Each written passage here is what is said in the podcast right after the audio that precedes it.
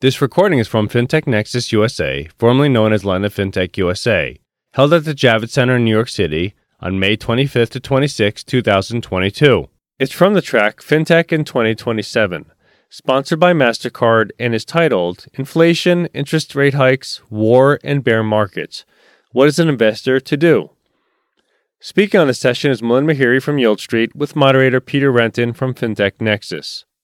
Thank you all for joining us. The, the last session of the day. Um, we are we are going to be enjoying some drinks shortly, but first we have a fascinating conversation here to be had. So again, my name is Peter Renton, chairman and co-founder of FinTech Nexus.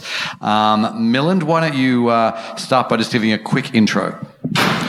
So, Peter, thanks for having me. My name is Milind Mehere. I'm the founder and CEO of Yieldstreet. Yieldstreet is a digital investment platform, uh, really helping consumers diversify away from the public markets into alternative investments and private markets. Uh, the problem we are trying to solve is that access to and distribution of alternatives is fundamentally broken. And uh, we feel that consumers should have alternatives as a part of their portfolio. And that's the problem that we are trying to solve. Okay, so let's just, before we really get into it, let's dig into a little bit more into, into Yieldstreet. Maybe you can talk about how the how the platform works, what's what type of assets you have, and just give us give a little bit more a little bit more detail. Yeah, absolutely. So when we think about private markets, the simplest definition is anything outside the stock market. So you come to the platform, there are really two types of strategies you could invest in, income and growth, and five major food groups. So private equity, real assets that includes real estate, art, transportation, private credit, venture capital, and crypto. And there is two ways really to invest on the platform. You can go into a direct investment. So you could actually invest in a 300 apartment complex in uh, Nashville, or you could invest in thematic funds like a venture secondaries fund or a private equity fund. So those are the two ways to invest on Yieldstreet. Uh, we have about half a million consumers that have invested uh, over three and a half billion dollars to the platform. And full disclosure, I am actually one of the half a million investors that they have. I've been investing on the platform since uh, I think it's about 2017, I believe. So, anyway, um, maybe we could get started. We've had this really, you know, uh, strange market. The public markets have have been uh, obviously in a in a downturn, but very volatile. Just, I'd love to kind of get your get your thoughts, uh, Milind, on on the current state of the market for investors. Yeah, I think, listen, we are, uh, uh, the markets are completely changed, especially in the last uh, two months. Uh, obviously, there's a confluence of variety of different things that's happening. Uh, volatility is obviously caused because of uh, tightening of fiscal property policies. And I think one of the biggest impacts you're seeing is in equities. Think about what's happening with, with tech stocks. they generally were leading growth stocks in majority of the indices and Facebook is trading at 10 times PE, Google is trading at 20 times PE, cheaper than Procter and Gamble and, and Coca-Cola. And uh, so obviously there is a lot of uh, stress in the market because of that. Uh, fear psychosis has set up. Um, things like commodities are also having an impact because of war and supply chain issues. Uh, and then fixed income because of interest rate hikes have also bonds are not, not doing well. So it's a very interesting time. Um, I think that really uh, also makes a case uh, in terms of just uh, having access to investments outside the stock market, right? That uh, that really the private markets can um, really kind of cushion your portfolio, if you will. And so all of us have kind of battered on the public side. On the private side, some of us who has exposure to it we've been uh, quite stable in that area in the last uh, last year or so. Right. So let's talk a little bit about that. The the role of alternative investments in uh, you know in a in the market turmoil that we're having. Um, you know, what uh, are you? How is it impacting your business? Do you feel is this a good thing for you guys? Is it a bad thing? And what's and what what do you see as the role apart from just what you just said there about stability? How do you feel um, you know alternatives should be viewed in the context of this volatility? Listen, I think uh, alternatives are just going mainstream. Okay, in the last three or four years, but uh, for retail investors, but for institutions They've been mainstream for last 20 years. Why am I saying that? Institutions have more than 50% allocation to alts. The other big proof point is think about big PE funds. like Blackstone, Apollo, KKR, Carlyle, they went from zero to 30, 40 billion in the first 30 years of their existence. But since the global financial crisis, they have gone from 40 billion to 500, 600, 700 billion. Where does that capital come from? It's all from institutions. Why are they in, uh, investing? Because they're the smartest investors in the world. And these firms have driven alpha for them. For rest of us mere mortals, we are left to index funds, ETFs, and uh, mutual funds. And you know that equity markets have really become quite passive in the last 10 to 15 years. And so for some reason, like retail investors are really left out of the equation. And today where we sit, technology and data and changes to regulation can really provide us access to those alternatives. And so when you think about that in context of the market, I think it is, it is, it is proven that, you know, 60-40 is actually dead and you should really have uh, more uh, uh, more access to to alts and that should be part of your portfolio that will complement your portfolio in times like this where there is high volatility and impact of interest rates on on broadly the investing environment. So let's just um, I want to dig into a little bit to the to the technology thing, the technology angle. You say technology enabled investing. Um, you know, you, you, so you're a fintech company, and you you have brought technology to bear in a, in a space that was obviously uh, you know only available, primarily available to institutions that maybe built their own technology or whatever. Tell us a little bit about how technology is enabling you know individuals to invest in alts. Yeah, absolutely. So, listen, I think the, the, the biggest change that companies like Yieldstreet brought about is fractionalization of alts. So, one of the biggest challenges alts had was that the ticket sizes are way too large. So, most of us can't participate. So, institutional quality deals don't get done in half a million, one, two million dollar increments, right? They're 20, 30, 50 million dollars. And so one of the biggest advantages of technologies and changes to regulation was, can we fractionalize those investments? So on Yieldstreet, you could get access to a top 10 private equity fund at $25,000 minimum. You just cannot do that even on private wealth platforms. You can get access to a real, real estate, commercial real estate transaction, $25 million at $10,000 minimum and you just can't do that anywhere else. So I think fractionalization was a critical aspect. The other aspect was transparency. So can you make the process easier? Can you make it easy for consumers to understand what they're buying? And can they buy it, you know, and interact with the platform easily? So that requires transparency and customer experience that we have built. You are obviously the user of the platform. And that is also very important to establish trust uh, in life of the consumer. So you can like literally, you know, invest with four clicks. Uh, when we make distributions with one click of a button, we can pay thousands of investors across 200 banks. And that transparency, when you get that text like, hey, you just got paid, that's a completely different orientation. You're creating that wow moment in the life of an investor. So I think that's really very, very valuable. Okay, so we let's talk about um, interest rates because interest rates are, are, going up. Obviously, we've got um, you know unique economic challenges in, in, this particular time that is is uh, causing that. But I'm um, yeah, how is that sort of how is higher interest rates going to impact the you know your offerings, shall we say? Yeah, so I think interest rate is going to have impact on certain asset classes because we are a distribution platform. For us, the simple answer is we are in some ways interest rate neutral. What do I mean by that? So last year, if you were trying to uh, invest in real estate debt, the interest rates, uh, because the interest rate generally and the market was flush with money, the, the, the rates you were getting was very, very low, six, seven percent. You know, you, we don't want to invest in uh, real estate debt at that, that, uh, that yield. That has suddenly flipped even in the last three months. So now the real estate debt is trading at, you know, low double digits. And that is really where it should be uh, in terms of making it attractive for uh, it to be a part of your portfolio. So now what we can do is because we are a platform, we can dial up that uh, those type of investments. Uh, conversely, real estate equity has become really tight now in the last couple of quarters. So we can dial that down. And so I think the advantage uh, for platforms like uh, you know, Yieldstreet, where we have broad set of asset classes and strategies that we tackle in, is that we can dial up, dial down based on what is the broader impact interest rates can have in the market.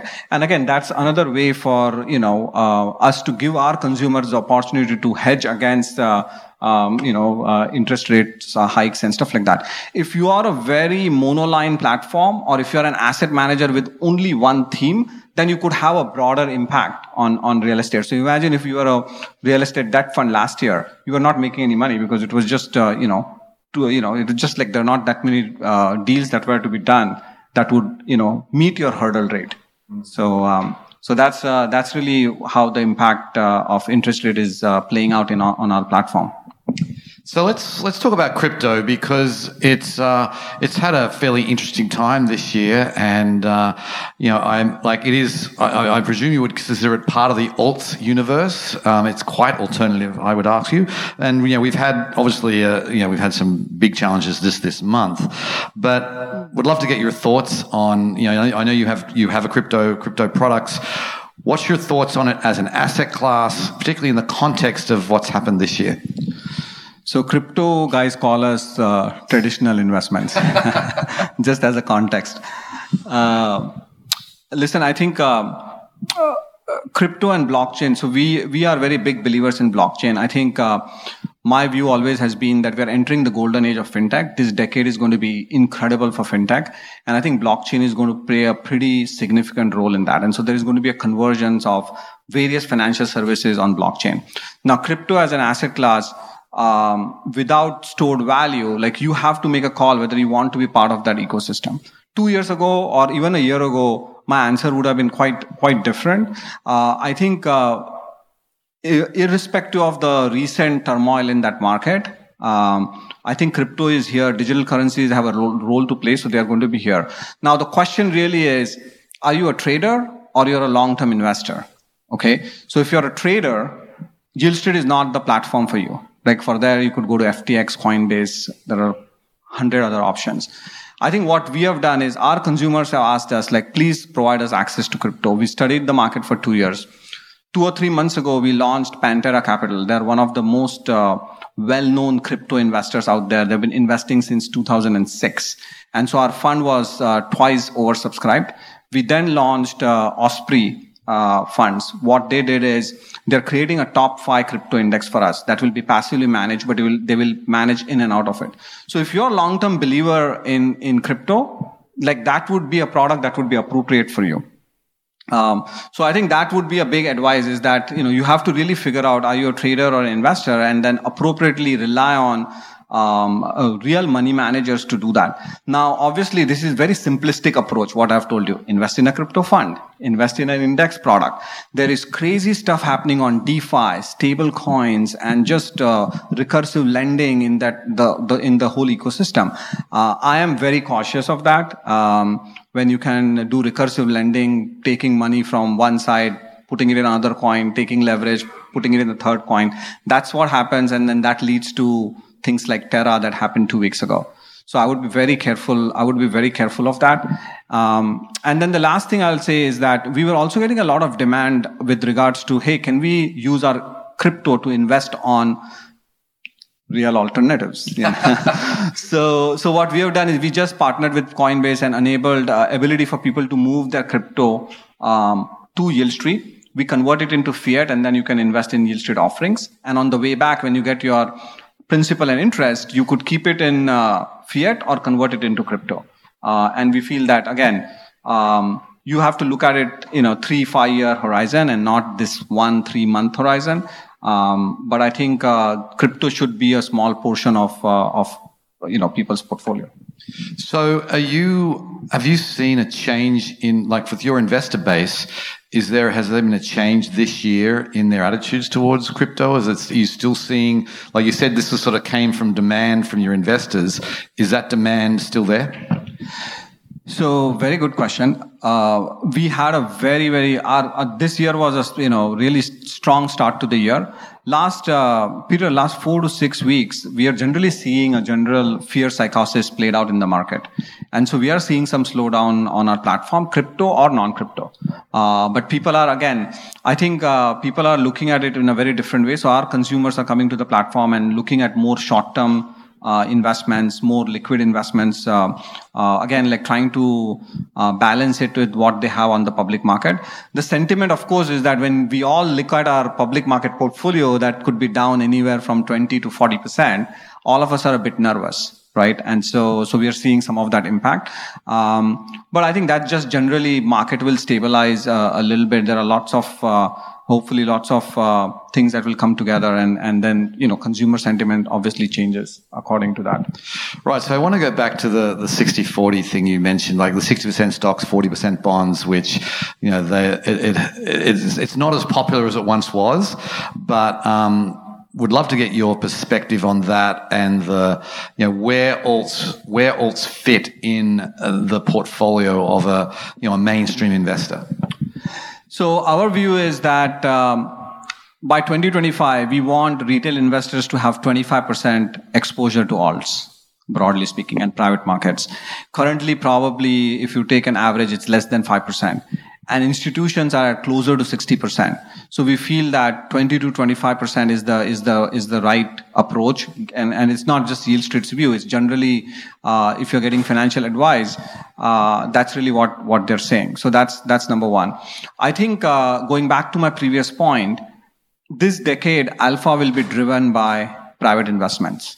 So if you watch Apollo, Blackstone, KKR, they're all making very big bets that the next um, big area for them is to be able to open access to retail investors for some of their products. By the way, why is that happening? Because I told you that institutions have 50 to 60% allocation. They cannot have more than that, right? So CalPERS cannot say, hey, I'm going to be 80% exposed to alts. So now they're like topping out and so now, you know, obviously these private equity funds are also getting very anxious as to where is the next stage of growth coming from. And so that's where they are going to now start paying more attention to, to all of us, the rest of us, and say, hey, how do I make my products a lot more friendlier, uh, so that, uh, th- so that retail can have access to it. The other big problem, Peter, for, for alternatives to really go mainstream is liquidity and the role of liquidity. And so I think, uh, so we, uh, at Yieldstreet, we started secondary markets last year. We are, we have offered a few funds for liquidity, but the platform is not liquid, right? And that obviously makes retail investors very, very, um, um, uh, very, very kind of, con- you know, concerned about it because we, our mind has been trained that we need liquidity. Uh, and so you will see bunch of us, including Yieldstreet, make a concerted effort for regulation change, but also for uh, figuring out ways to offer more and more liquidity on the platform. My my vision really is that you should have same E-Trade or Robinhood type experience where you should be able to go, click on your offering, and say, "Hey, I want to sell it for whatever reason." And then we will give you a price, right? The same way you get a price on, on, on Wall Street today for public equities where you can go to Apple, Apple may be up or down, but you, you know, it's up to you whether you want to sell or no.